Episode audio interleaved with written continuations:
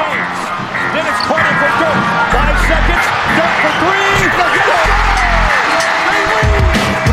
Van a zaj, nincs egyszer a végén, ha battog a spalding Minden nap élmény, blokkok és zsákok Na gyere megmutatom, ez NBA szerelem Keleten, nyugaton, robban a zaj Nincs egyszer a végén, ha battog a spalding Minden nap élmény, blokkok és zsákok Na gyere megmutatom, ez NBA szerelem Keleten, nyugaton Én jó! Szép jó napot kívánok mindenkinek, ez itt a Keleten-nyugaton podcast, amelyben most egy picit beszélünk egy csapatról, ami búcsúzott, és több csapatról, ami még egyáltalán nem búcsúzott a playoffban. Ebben segítségemre lesz Zukály Zoltán. Szia Zoli! Szia Gábor, örülök, hogy itt lehetek. És hát csapjunk is bele szerintem, mert hogy ugye van egy olyan párharc, ami már véget ért, és éppen ezért van egy búcsúzunk, a, a Portland Trail Blazers, és hát a Portlandnek a szezonja az egészen az alapszakaszig, az alapszakasz végéig egy igazi tündérmese. Főként olyan szempontból, hogy, hogy ráadásul még az elvárások fölé is sikerült bekerülniük, azt gondolom, az all szünet után mutatott hatalmas rányukkal. De ettől függetlenül ez a harmadik hely, amit végül sikerült kiharcolniuk, ez egy nagyon szoros harmadik hely. Lehetett volna, hogyha egy-két meccs nem sikerül, akár hatodik, hetedik is, de az teljesen egyértelmű. Akár a nyolcadik is. Igen, viszont az, az elég egyértelmű volt, hogy bejutnak a playoffba, és ezt azért nagyon jól lemenedzselték ilyen szempontból a szezont, nagyon jókor voltak jók, a szabad ilyet mondani. Azt már sokszor elmondtuk róluk, hogy ők ugye top 10 kerül, kívül kerültek végül védekezésbe, de sokáig bent voltak, és amikor Lillard január, februárra főleg elkezdett nagyon megőrülni, és a tripla dobása is feljavult, egyáltalán a scoringja, és ezzel tényleg kinyitotta a pályát a többieknek is még inkább, akkor inkább a támadásra kezdett áthelyeződni a hangsúly, amely addig meglepően nem volt túl jó, ugye a Portlandtől fordítva szokhattuk meg ezt az elmúlt években, de az all szünet után nézzük a Portland támadását, akkor az top 10 közeli, vagy top 10, attól függ melyik hónapot nézzük. Szóval egy kis változás, fordulás állt be a Portlandnél, és ez az alapszakaszban még azt eredményezte, hogy bizony elég egyértelműen és kristálytisztán el tudtak húzni, és hogyha nincs ez a vereség sorozat a végén, akkor tisztán harmadik harmadikok. Szerinted elégedettek lehetnek ezzel, vagy a playoff tükrében egyszerűen nem ér semmit ez a harmadik hely? Én azt gondolom, hogy nem ér itt semmit. És kis kiegészítés azért Lilárddal kapcsolatban. Azért nála látszott már, hogy, hogy nem feltétlenül biztos, hogy dominálni fogja a playoffot. Ugye említetted, hogy megőrült tulajdonképpen az All-Star szünet után. Ez, ez nem volt annyira igaz, mert januárban még 25 pontot átlagolt, ugye 50% a mezőnyben és 42%-kal, sőt 43%-a triplából, viszont már februárban 35%-a triplázott, aztán ez márciusban is 35% volt, és áprilisban az alatt a 1, 2, 3, 4, 5, 6, 7 meccsen, nem bocsánat, 6 meccsen, mielőtt bejutottak a play-offba, ott már csak 32%-kal triplázott, és 43%-kal dobott a mezőnyből. Back to Egyébként normal. A... Nem mondhatjuk, hogy de azért nála nem, eddig sem a 40% fölötti volt a normális. Így van, pontosan, bár ugye ez a 32% azért kicsit uh, alacsony volt. Igen, igen. 10 kísérlettel, meg azért ott már talán erre rá is foghatjuk, hogy, hogy ott uh, inkább kontraproduktív volt ez tőle.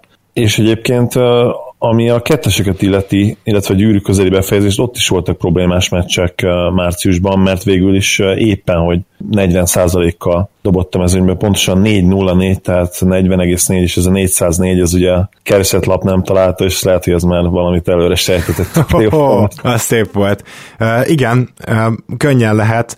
A másik, amit érdemes megnézni szerintem a Portland teljesítményében, hogy amikor nagyon jók voltak az alatt a run alatt, az alatt gyakorlatilag egyszerre tudott működni végre Nurkicsal a védekezés, és a Lillard McCallum duónak a támadása, de úgy, hogy akkor azért a kiegészítők közül is Aminu egyre jobb formába került, egyébként ő nála tényleg megfigyelhető az, hogy évvégére lett jó, és el kell, hogy mondjam, hogy a playoffban mondhatnánk azt, hogy a legjobbja volt a Portlandnek, ami elég durva. Szóval, szóval akkor egyszerre működött minden, és nagyon érdekes az NBA ilyen szempontból, hogy ugye nagyon kevés olyan csapat van, aki ezt nagyon sokáig fent tudja tartani.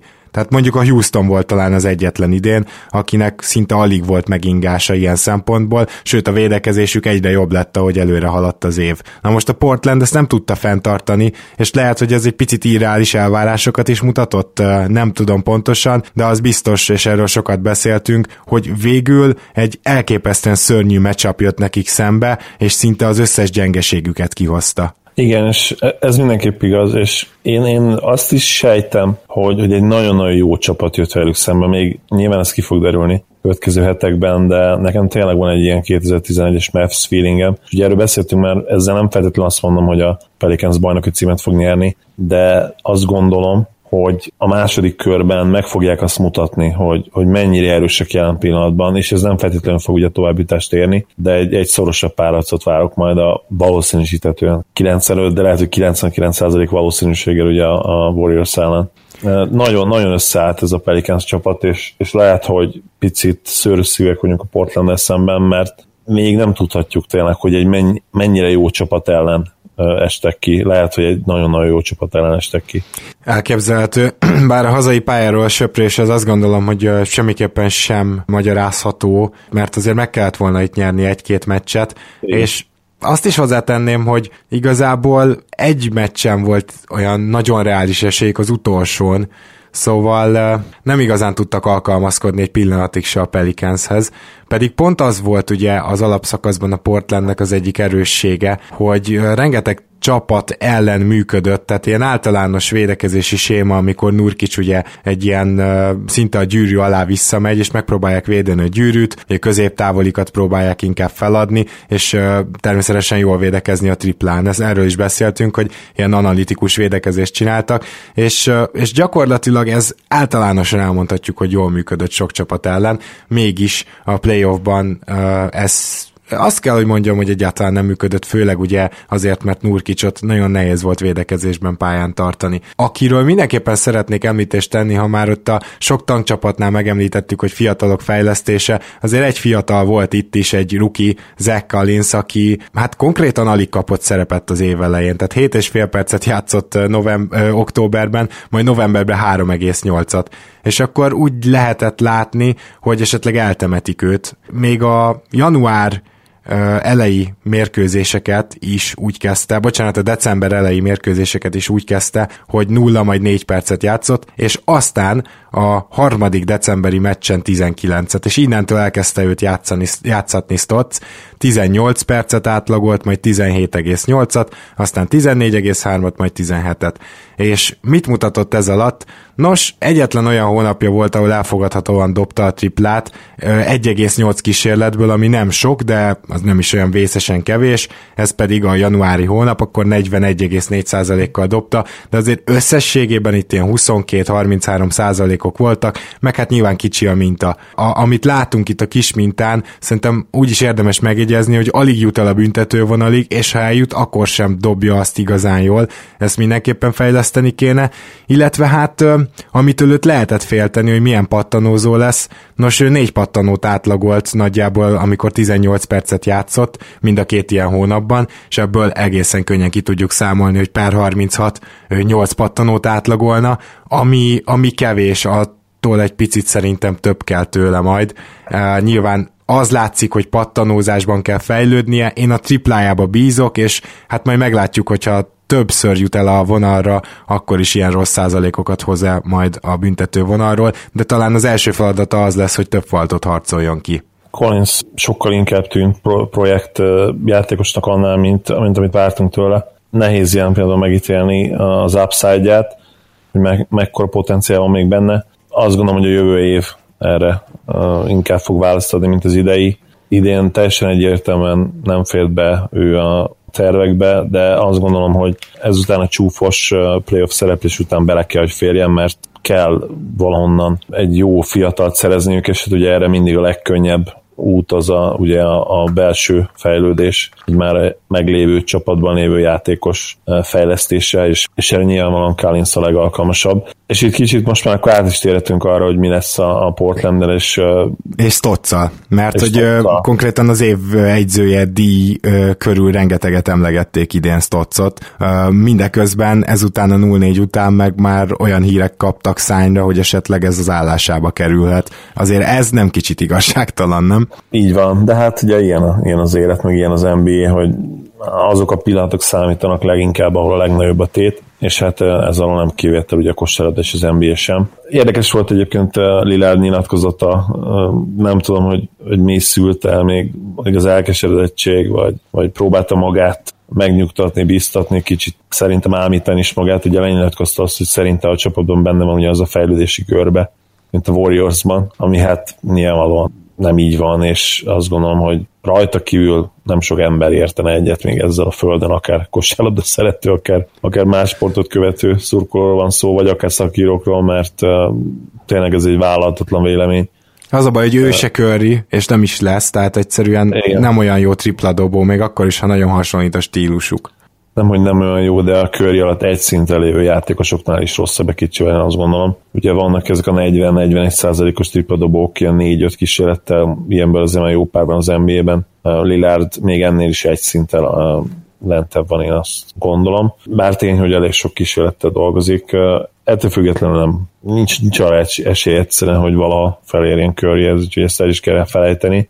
Persze neki nem kell, mert ez egy sportoló, kompetitív nyilván így kell gondolkodnia, de nem szabad így csapatot építeni, hogy valaki, aki a vezetőségben kap szerepet, akár a GM, akár az edző, ezt gondolja, mert ez egy nagyon téves alapkövetkeztetés lesz, és, és onnan csak rosszul lehet építkezni a jövőt nézve. És ezért mondtam azt, hogy Collins tényleg jövőre valahogy fejleszteni kell, mert trade chipjeik nincsenek, jó draft pickjeik sincsenek, úgyhogy csak, csak is kizárólag ez marad belső fejlődés, és arra sincsen azt gondolom több kandidáns, több jelölt itt, mert hát McCallum már szinte bizonyosan nem fog fejlődni, ugyanez elmondhatod Liládról is. Nurkic és Collins van tényleg, akikben egyértelműen több lenne. és ők egy poszton játszanak, úgyhogy éppen az ezért a, a probléma, igen. igen, a nyártnak talán a legnagyobb kérdése az, hogy elengeded a Nurkicsot, vagy szerződés hosszabbítasz vele, bár ez nyilván függ attól is, hogy mit szeretne majd Nurkic mennyit kér, mert hát mivel, hogy restricted free agent, igazából a csapatnál pattog a labda, az biztos. Igen, én hogy nem hosszabbítanám meg ezen a ponton, mert ha, ha marad Lillard és McCallum, akkor itt biztos, hogy nem fog Nurkic fejlődni. Akkor lehet, hogy meghosszabbítanám, hogyha, hogyha megpróbálnám McCallumot elcserélni mint az egyetlen olyan játékost, akinek nyilván Lilárdon kívül, akinek komoly csereértéke van. Lilárdot valószínűleg nem fogják elmozdítani, mert hiába nem lehet köré csap, valószínűleg nem lehet köré csapatot építeni, nagyon sok nézőt hoz, ő a város szupersztárja, akit mindenki szeret, nem hiszem, hogy lemondanának róla. A Blazers nem fogja ezt a csapatot még szerintem felrobbantani. Így van. Hát kíváncsian várom ilyen szempontból még ezt a nyáron. Természetesen ez, erre majd még külön kitérünk egy jóval későbbi műsorban, de akkor most szerintem kicsit nézzünk át a playoffra mert hogy még rengeteg párharc tart, ami egy viszonylag jó hír egyébként, ugye KED van, tehát már több mint egy hét bőven több, mert ugye a szombaton kezdődött a playoff, tehát mondhatjuk, hogy másfél hét telt el, és még csak egyetlen egy csapattól búcsúztunk. Ez azért is van, mert csak a szoros párharc. Még a három egyes párharcok között is van több olyan, amire rásüthetnénk, hogy hát igen, ez nagyon könnyen lehetne kettő-kettő, és ebben az első számú jelölt az egyértelműen a Philadelphia Miami, ahol a negyedik meccsen Brad Brown lenyilatkozta, hogy itt konkrétan nem volt jogunk nyerni, és nem is értem, hogy nyertünk, nagyjából ezt. Az, hogy nem volt jogunk nyerni, a szó szerint idéztem, és hát valóban 26 eladott labdával sikerült lehozni azt a meccset.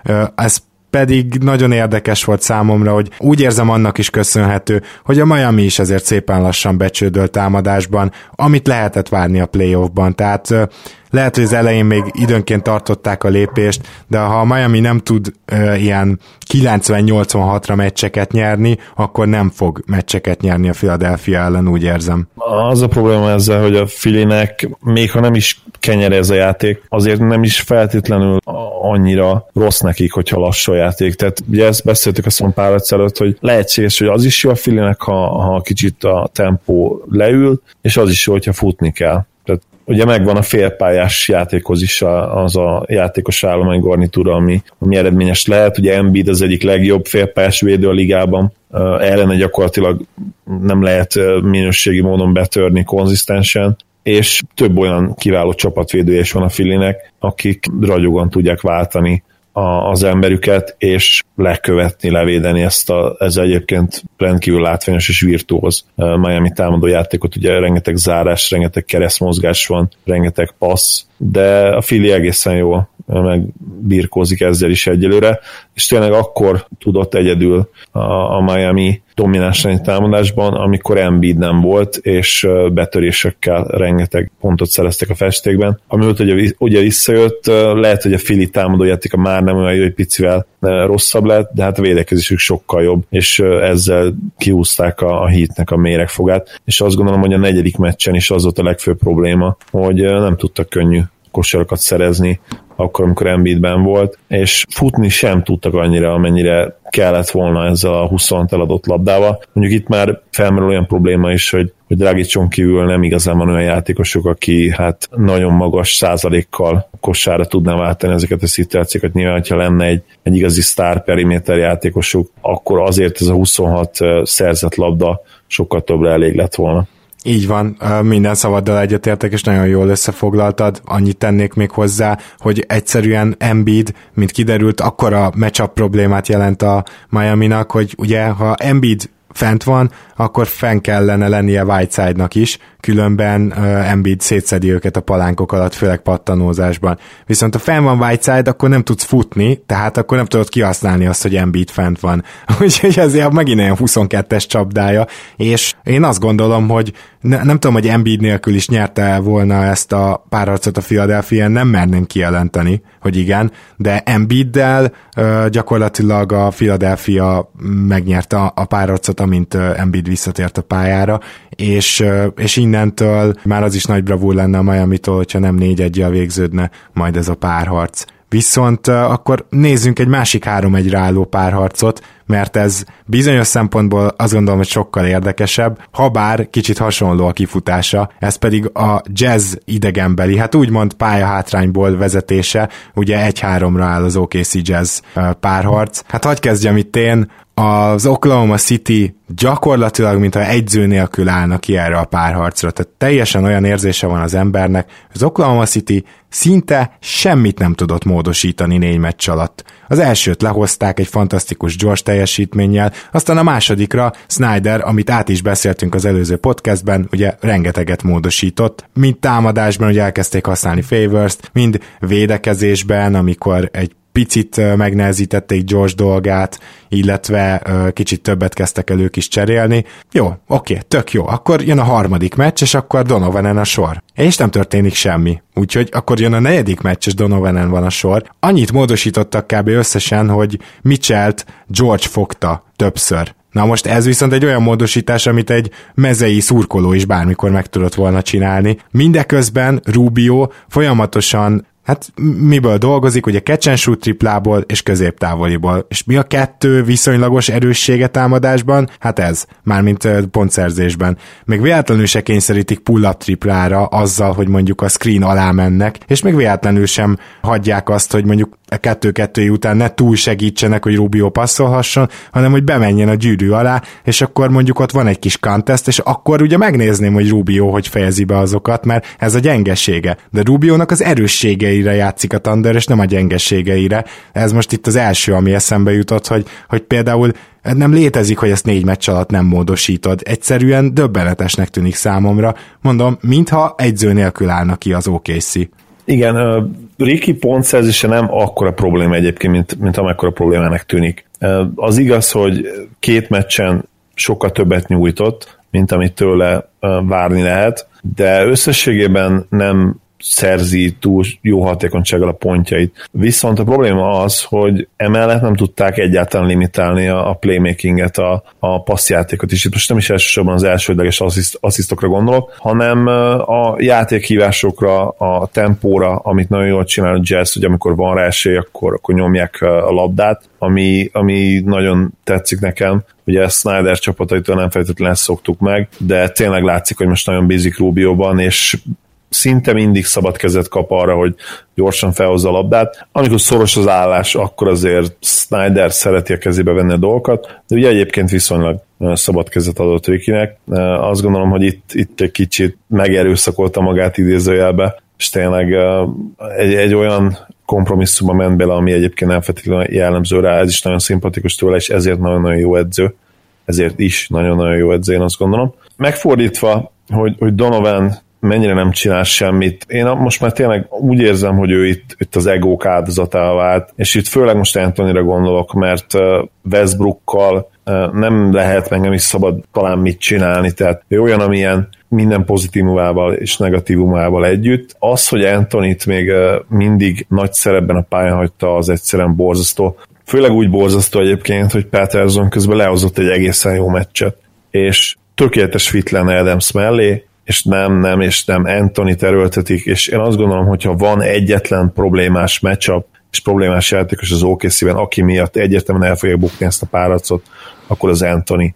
Májer Gyuri írta ma, hogy megnézte a 10 perces ugye condensed összefoglalót, és a Jazz, amikor csak lehetett Anthony meccsapokat kereste, és szinte mindig kosarat tudott belőle szerezni, és emellett a támadó oldalon is terített Betli. Na most Donovannek elnézném azt, hogyha ez lett volna most a, a harmadik meccs. Akkor rendben van. Tehát Antonival kiállsz, nem volt jó szezonja igazából, de, de spacinget talán tud ugye nyújtani a csapatnak. Effektíve nem lenne annyira rossz meccs a papíron neked támadásban a mai NBA-ben, ugye a négyes erőcsatár poszton. Lemegy az első meccs, nyertek, Anthony nem is játszott rosszul, rendben van második uh, meccs, azt ugyan elvitt a jazz, de azt hiszem Anthony ott sem játszott még annyira nagyon borzasztóan. De ott már azért látszott, hogy lesznek vele problémák. Ugye Favors lehozott egy egészen jó meccset. És a, azt nem értem meg, hogyha elbukod tükörsimán a harmadik mérkőzés, és ott egyértelműen látszódik, hogy Anthony lesz itt a legnagyobb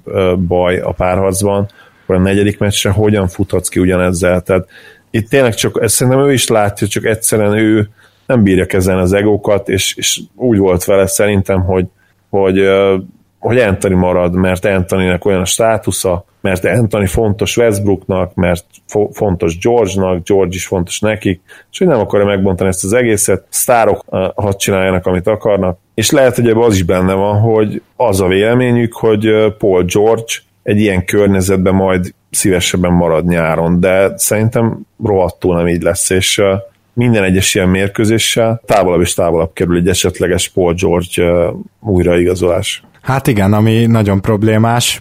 A, a másik számomra felmerül a kérdés, hogy a Westbrook George pick and azt mondjuk miért nem látjuk gyakrabban? De ez a szezonban is felmerülő kérdés, mert hiába, hogy Rubio és Ingles két elég jó védő fogná ezt a pick and roll-t, de azért ott nagyon kijöhetne az atletikusságbeli különbség, hogyha Westbrook elindulna utána, George ugye visszamaradna egy pick and pop tripla opcióra, hát most érted, nem, nem vagyok én se NBA egyző, és nem is akarom azt mondani, hogy annyira értek hozzá, de azért, hogyha nekem is feltűnik, meg szerintem szinte bármelyik szurkolónak feltűnik, hogy például ezt így nem használ, használják, akkor tuti, én is úgy gondolom, hogy Donovannak is fel kell, hogy tűnjön, de lehet, hogy George nem akar elég elzárást adni, vagy több ISO helyzetet követelő is. Hát egyszerűen nem tudjuk, hogy mi megy ott. Az biztos, hogy egyelőre úgy tűnik, hogy amint a Jazz megtanulta, hogy hogy kell nyerni az OKC ellen, azóta az összes meccset nyerik, és ebben a tempóban óriási meglepetés lenne, hogyha az Oklahoma még egy meccset nyerne. Igen, hát az egyik probléma az, ugye, hogy Westbrook eh, például nem szeret ugye eh, elzárást adni másoknak, hogyha, hogyha Georgia játszanak a kettő-kettőt, akkor ez is benne van, hogy ő, ő neki akkor sokszor ilyen másodtegedű szerepben meg kell csinálni ugye a piszkos munkát, amit tudjuk, hogy Westbrook nem szeret megtenni, tehát eh, nála senki a, ugye az irányítók között szerintem bizonyos perc felett, de lehet, hogy átlagban is, senki nem ad kevesebb elzárást az irányítók közül, és senki nem lép ki kevesebb szer dobóra. Ez Russell Westbrook nála annyira durva átcsoportosítása van az energiának, és, és annyira mindent abba öl bele, hogy ő, hogy ő lepattanozzon, hogy ő betörjön, hogy, hogy másra már nem marad, és ez jelen pillanatban ebben a a játékrendszerben Donovan keze alatt nem eredményez nyertes kosárlabdát. Westbrooknak egyébként volt egy, egy ragyogó szezonja, az MVP éve az kiváló volt advanced statok szerint is, ott még a hatékonyság is rendben volt. Azt gondoltam ott én, hogy bár én nem neki adtam volna, hozzáteszem, de ennek ellenére úgy, úgy gondoltam, hogy nagyon jó szezonja volt, és nem csak a tripla-dupla miatt, hanem ugye egyébként is végre kevesebb olyan hülye dobást vállalt, ami, ami ugye rá sokszor jellemző volt, és azt gondoltam, hogy még inkább, folyt, még inkább előre mehet folytatódhat ez az evolúció nála, de idén nagyon-nagyon hát egy helyben topog ebbe a szempontból. Minden rossz tulajdonság, ami volt, visszajött, nem védekezik jól, nagyon sok rossz dobást vállal, és hát azt hiszem, hogy ilyen career low hatékonysága dolgozik jelen pillanatban, vagy ahhoz közel, és hát pályafutása talán legrosszabb playoff szériáját futja eddig. Nyilván még nincs vége, lehetőség ott van, hogy csodát csináljanak, és ez Westbrooknak, Westbrook számára egyénileg is elérhető ez az opció, ha egészséges persze, mert ez ez se biztos, hogy teljesen egészséges egyébként. A, ugye ez a váll ragasztás, ez azért nem véletlen, és előtte is mondtak, hogy vannak problémák a vállaival. Úgy mondjuk nehéz, hogyha nem egészséges, de ettől függetlenül is az energiája azért elég magas támadásban,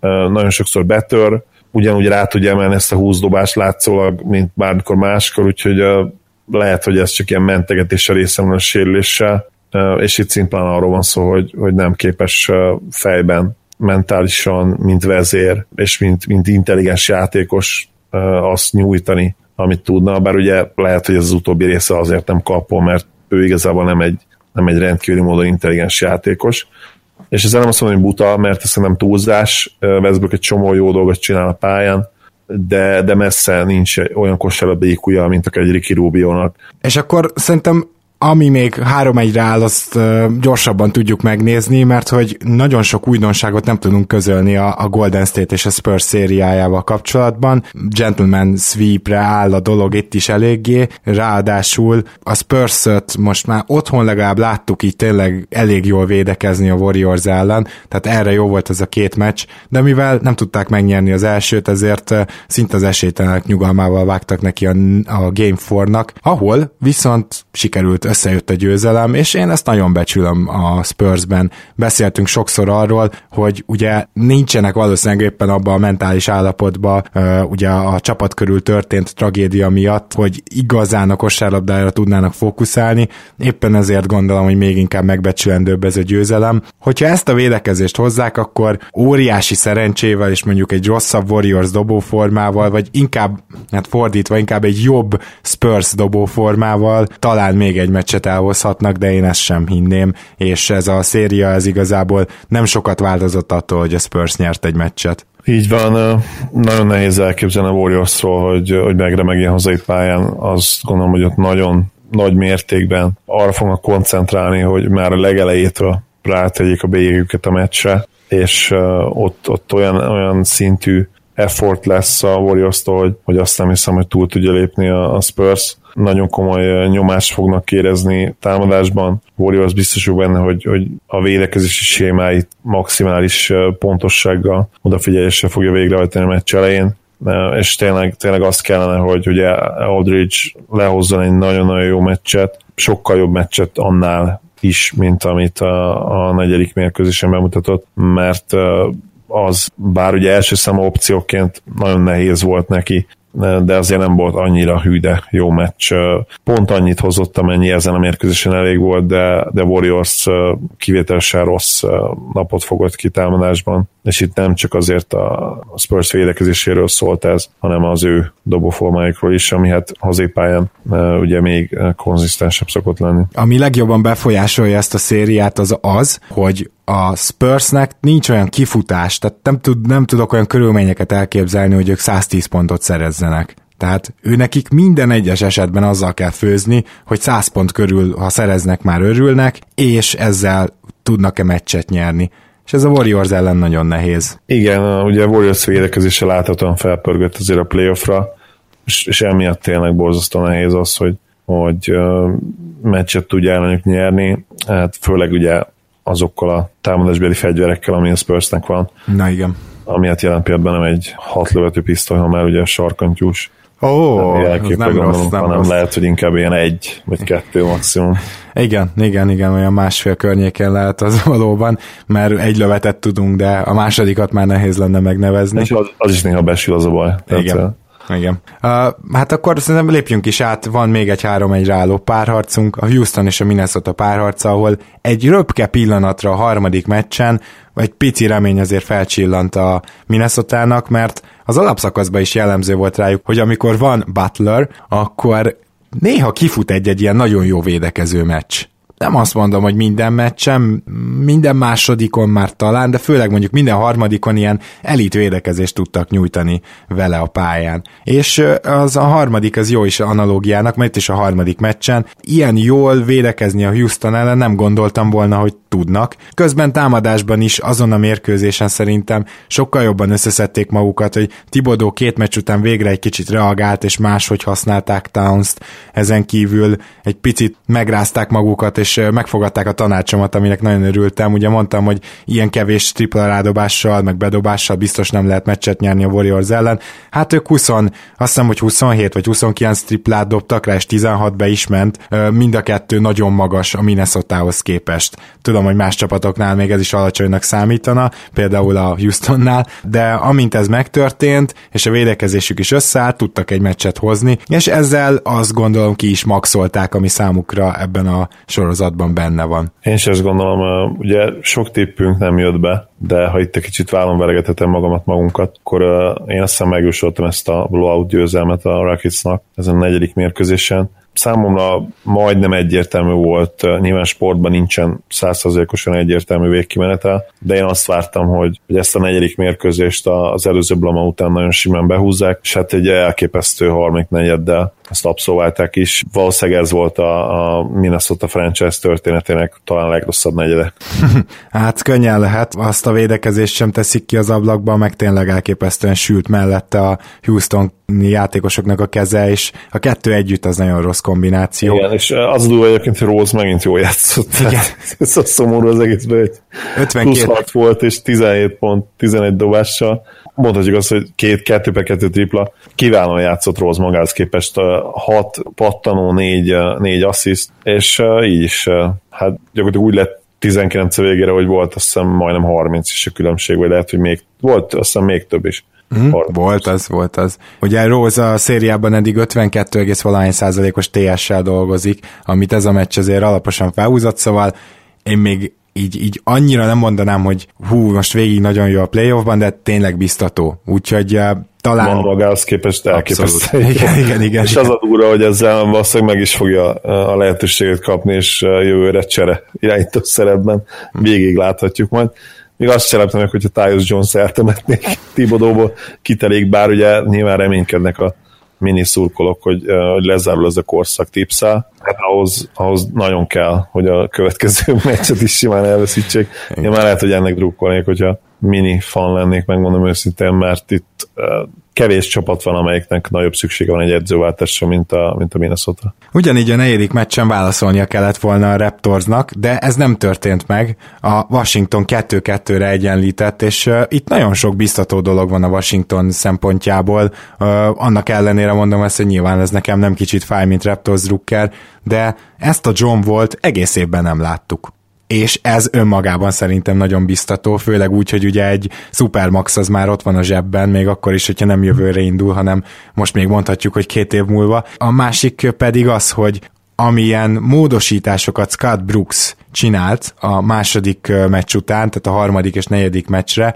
azok mind ültek, és Ugye én őt sokat ekésztem azzal kapcsolatban, hogy annyira nem tűnik ilyen kiemelkedő egyzőnek már, ami taktikailag vonatkozik rá. Most egy kicsit vissza kell ezt vonnom, mert egyrészt a Washington elhatározta, hogy megveri a Raptors-t, és ezt most nem speciál kosárlabdára értem, hanem inkább úgy a pályán. Tehát rájöttek arra, hogy Larry a válláig ér volnak, rájöttek arra, hogy Gortatot egy ilyen verekedős játékban lehetne igazán pályán tartani, és sikerült is, és aztán ehhez jött hozzá az, hogy Bilt ugye nem nagyon, vagy eléggé megfogta a Raptors az első két meccsen, és egy csomó helyzetet elkezdtek rá kidolgozni, és erre ő is hozzátette a magáért, és ő is jól válaszolt. Igaz, hogy Porter, aki szemlette most az összes üres tripláját bedobja, így teljesen háttérbe szorult, de ez most kivételesen nem olyan nagy baj, mert a Raptorsnak komoly matchup problémát okozott a Washington, hogy itt két meccs alatt felpörgette magát, és a full potenciáját látjuk szinte ennek a csapatnak, ami, ami meg persze bárki ellen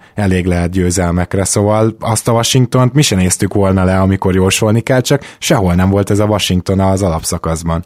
Felemes érzéseim vannak erről a párharcra, egyrészt kicsit szomorú voltam amiatt, hogy a, hogy a Raptors ennyire elszúrta a negyedik negyed végét, annak ellenére, hogy ott már komoly mentális és szerintem taktikai fölényben is voltak, miután Bill kiesett. Valahogy ez, mint hogyha őket zavarta volna meg inkább, mint a Wizards, és sajnos onnan semmi sem sikerült.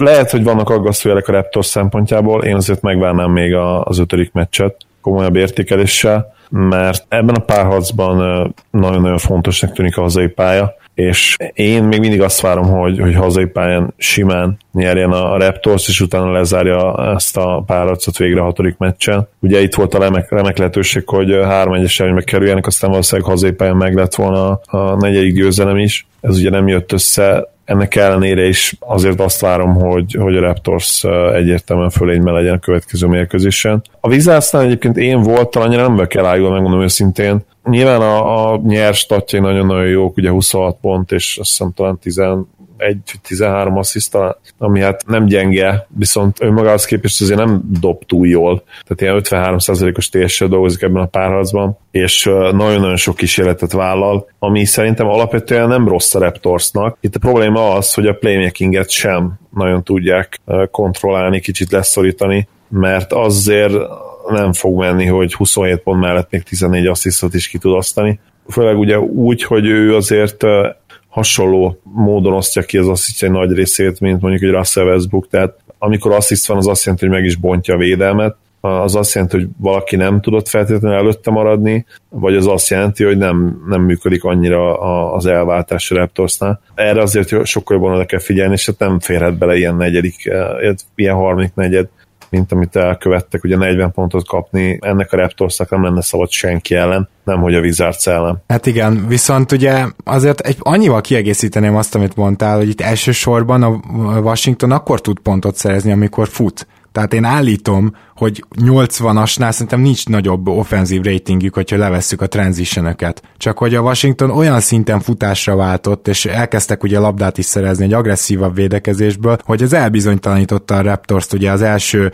washingtoni győzelem abszolút erről szólt, a második pedig arról, hogy a Raptors utána már annyira elbizonytalanodott a saját, most már ugye sok passzos játékában, hogy a második félidőre visszatért az ISO Raptors DeRozannel, és hát azt nézni is szörnyű volt, és a hatékonyság biztonság sem volt ott. Ugye mi ennek a lényege? Az, hogy ez a játék, ez viszont nagyon kevés turnoverrel jár. És a Washington olyan szinten tudott futni a Raptors eladott labdáiból, ami megint csak nem volt jellemző a kanadaiakra egész évben, hogy egyszerűen átváltottak ilyen biztonságira, és bizony a Washington ezzel is tudott mit kezdeni, mert ugye nem volt elég hatékony DeRozan főként ezen a negyedik meccsen, és hát amit meg kell oldania a Raptorsnak, lehet, hogy persze a felállt védelemnél is, hogy a pick and roll-t egy picit jobban kéne védeni, vagy nem, nem Valanciunaszt használni, ez is egy opció, de a legfőbb az az lenne, hogy ne fusson a Washington, és mégis a sok passzos idei támadójátékokat tudják játszani. Hogyha ezt meg tudják oldani,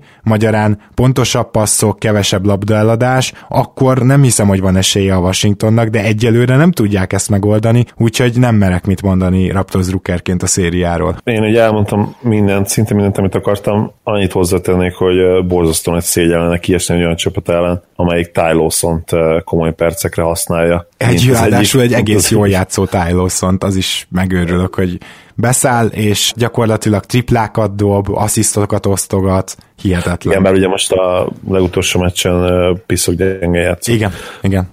Jó, hát nézzük meg akkor a kettő-kettő álló párharcok közül, ugye kettő maradt még, és nézzük meg akkor a Boston Bucks mm, párharcot, ahol a Boston legalább ugyanilyen, ha nem nagyobb bajban van, mint a Raptors, legalábbis a harmadik, negyedik mérkőzés elrenget következtetni.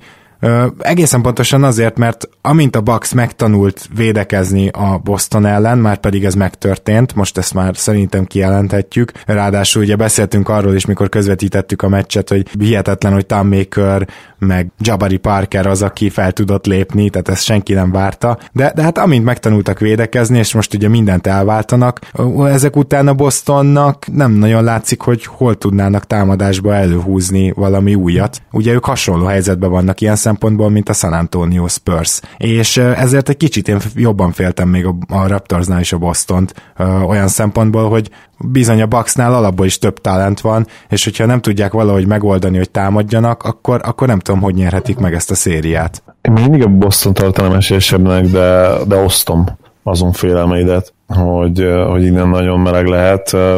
Ezt a meccset kellett volna egyértelműen megnyerni a Celticsnek. Azt gondolom, hogy mentálisan erősek voltak, vissza tudtak jönni a végén, és nem szeretek bírózni, de sajnos itt, itt benne volt azért az is, hogy egy, egy nagyon rossz bírói hiba eredményezte azt valószínűleg, hogy itt vereséget szenvedtek. Az első perc béli, vagy mondjuk az ötödik perc béli hibákat is fel lehetne hozni, de a végén azt a faltot Brownon, azt, azt nem tudom, hogy hogyan tudták benézni, és ugye abból jött a kontra és a sarok tripla Bragdontól. Én úgy éreztem, hogy ezen a mérkőzésen a Celtics volt a jobb csapat. Meglátjuk, hogy, hogy hogyan tudnak reagálni erre. Szerintem kicsit unfair verességre hozzá pályán. Hogy hol lehet bennük még tartalék, azt gondolom, hogy Horford egyértelműen, ugye az első remek mérkőzés óta támadásban azért elég jelentősen visszaesett, ugye 24 pontot tudott az első mérkőzésen betenni a közösbe, nagyon sokszor odaért a büntetővonalra, agresszív volt, ebből az agresszivitásból nem sokat láttunk se, a második, se a harmadik, se a negyedik mérkőzésen. Talán még most próbálkozott többet, ugye a harmadik meccsen nagyon hamar eldőlt, úgyhogy nem is nagyon játszottak a negyedik negyedben. Ennél több kell kicsit tőle a agresszivitásban, mert Brown mellett egyértelműen neki kéne fellépni. Támadásban Brown gyönyörűen fellépett, elvállalt a felelősséget az elmúlt két mérkőzésen, és nála is azt várom, hogy erre építeni tudjon. Térum pedig szintén egészen jó játszik támadásban, és azt gondolom, hogy ő újoncként ragyogóan helytáll eddig most 21 pontot szerzett, és az egyébként pocsék második mérkőzés lesz, amit ha kivezette jó játszik a párharcban, az, az húzza le igazából az átlagait, de egyébként jól játszik. Igen, és akiről megbeszélnünk kell a Bucks oldalán, az Chris Middleton, ugyanis beszélgettünk arról, itt elárulhatjuk nektek a NBA Sport TV csoport adminjai, a kis admin chatünkön, hogy esetleg tegyünk-e ki új borítót, és azon az új borítón majdnem Middleton lett volna. Végül nem tettünk ki borítót, de azért nem Middleton, mert akkor már Drew Holiday, vagy Holiday és Davis, mert ugye mégiscsak 4-0 az 4-0. Vagy Holiday, Davis és Mirotic. Vagy Holiday, Davis és Mirotic akár igen, de hogyha tényleg így egyenként nézzük a teljesítményeket az eddig a playoffban, akkor Middletonnak a teljesítményét talán csak Drew múlja felül eddig, ami szerintem egészen nagy meglepetés már, mint mi mind a ketten nagyon régóta kedveljük Middletont, az egy dolog, de az, hogy ennyire fel tud lépni, és hát gyakorlatilag a legjobb játékosa a Bucksnak ebben a szériában, azt nem biztos, hogy gondoltuk volna ez a teljesítmény azért mindenképp meglepetéstől még úgy is, hogy azért szép csöndben kiváló szezont hoz le. Szép, szép csöndben azért mondom ezt, mert azért a sajtó nem foglalkozik még mindig annyit vele, amennyit talán kellene. Nagyon értékes játékos, és azt hiszem egyértelmű ma már, hogy torony magasan a második legjobbja a Bucksnak, és valószínűleg közelebb van Jannishoz, mint, mint hozzá a harmadik Bledsoe igen, ha egyáltalán Bledsoe az, mert viszont... Ha egyáltalán Bledsoe az így van. Ha nem lett volna a negyedik meccs negyedik negyede, akkor én Bledsoe-ra már igazából olyan szavakat használnék, hogy kevesebbet kéne játszania, ki kéne ültetni. Így van, hát ugye beszéltük is az élőben, hogy én is kiültettem abszolút. És hozzáteszem, hogy most sem gondolom azt, hogy túl jó Igen. fit ő, Jannis és Middleton mellé.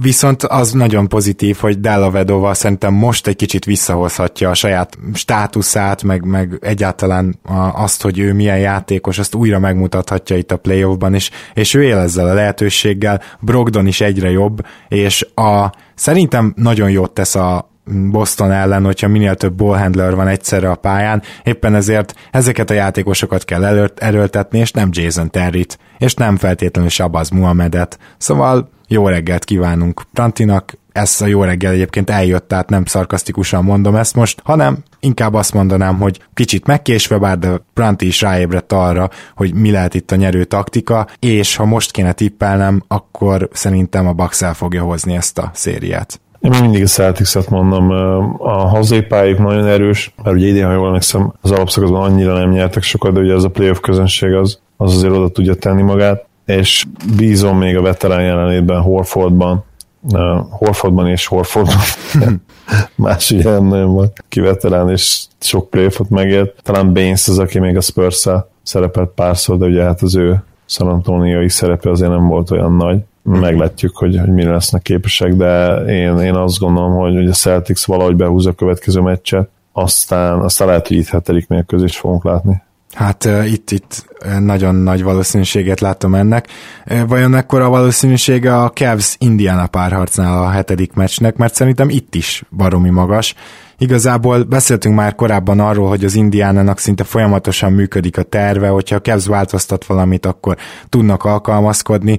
Gyakorlatilag ilyen szempontból a negyedik meccs a mélypont az Indinek, mert a negyedik meccsen nem érezted azt, vagy legalábbis ott nagyon nehez, nehéz volt úgy érezni, hogy az Indiánának a játékterve működik, hogy ők erőltetik rá az akaratukat a Clevelandre, hanem ott már inkább fordítva volt ez egy picit. Uh, igaz, hogy Oladipo azért szerintem egy gyenge napot fogott ki. Nyilván nem mindegy, hogy hogy védekeznek rajta, tehát nem azt akarom mondani, hogy ezért nem felelős egy kicsit se a Cleveland, de ennél szerintem ő ettől függetlenül is tud majd jobbat, úgyhogy én ebből a szériából is kinézem a hét meccset, te hogy vagy ezzel? Én most talán már hallani arra, hogy nem. Oladipóval szerintem lehetünk ennél is egy kicsit keményebbek. Én azt gondolom, hogy most már lehozta a második eléggé középszerű meccsét ebben a párharcban, és ha mondjuk ehhez jönne még egy-kettő, akkor talán az sem lenne teljesen unfair, hogy ezt a szezont kicsit ilyen feleslegesnek, vagy, vagy ilyen, hát ilyen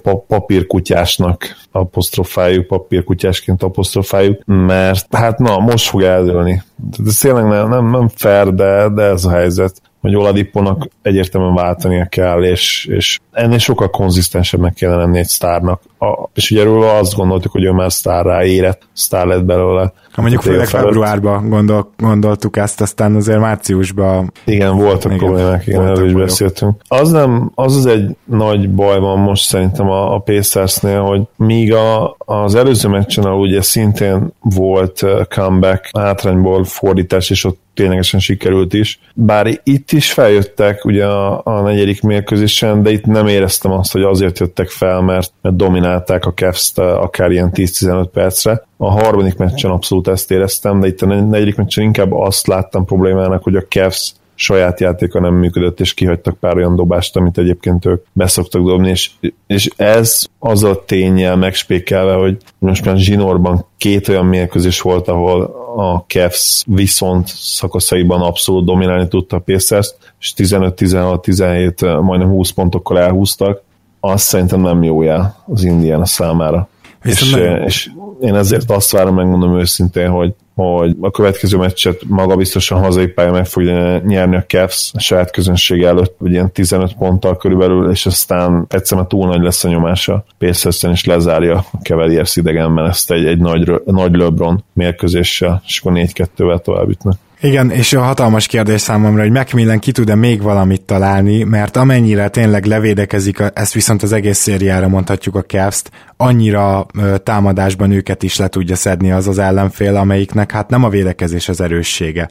Igen, és amit mondtál, az abszolút igaz, csak én úgy érzem, hogy itt, itt nem feltétlenül csak hogy kizárólag a Pacers védekezéssel fontos, hanem a, a Cavaliers egyszerűen még nem játszik túl jól támadásban. Aztán nyilván benne lehet az is, hogy ugye egyébként nem a legkonzisztensebb játékosokról beszélünk, és azt hiszem ezt is ugye Májer György barátunk írta, hogy, hogy lehet, hogy ez Cibogdani volt, hogy van Káderon, aki nagyon jó triplázó, van Korver, és uh, Love, és úgy nagyjából ennyi. Igen. Igen, szóval az, hogy mondjuk Clarkson az egyik meccsen bedob négy triplát, az nem jelenti azt, hogy a következő kettőn egyáltalán bedob egyet. Igen, is. ugye 41%-a dobott az alapszakaszban, de ez volt az első ilyen szezonja, amikor ennyire jól mennek ki, és nagyon úgy fest, hogy ez akár ilyen, ilyen fluk is outlier szezon is lehet neki, mert eddig a play ban ő sem remekel. Majdnem teljesen szóró-szóra ugyanezt tudjuk elmondani amúgy Hoodról is, csak mondom. Igen, tehát, pontosan, pontosan így van, igen. Na hát én kíváncsi leszek minden esetre, hogy itt az ötödik meccsen mi történik, mert még akkor is láthatnék biztató jeleket